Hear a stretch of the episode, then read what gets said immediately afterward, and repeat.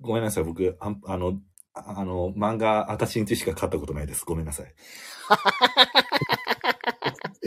変な嘘ついてこごめんんなにさい。ちは。ありがとう。さよなら。懐かしい。ま私たんち、買いましょう。私んち買う私んち買ってたね。うん。俺らの世代やったらさ、ワ私んちンピースや、ナルトや、ブリーチや、いろんな選択肢があるので、何買うてんだっけ私んち。 もう帰れば天やったらないんやろな、それ。えら、ケラエイコさんの私んち。ここで会長は、ケラエイコのあたしんちを選択。好きな漫画ランキング第48位。は ぁ。そうかやん。失礼やけど前編から。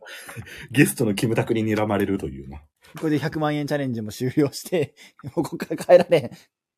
それ、どっちとも、それ、なんか、それどっちの株も下がるやろ。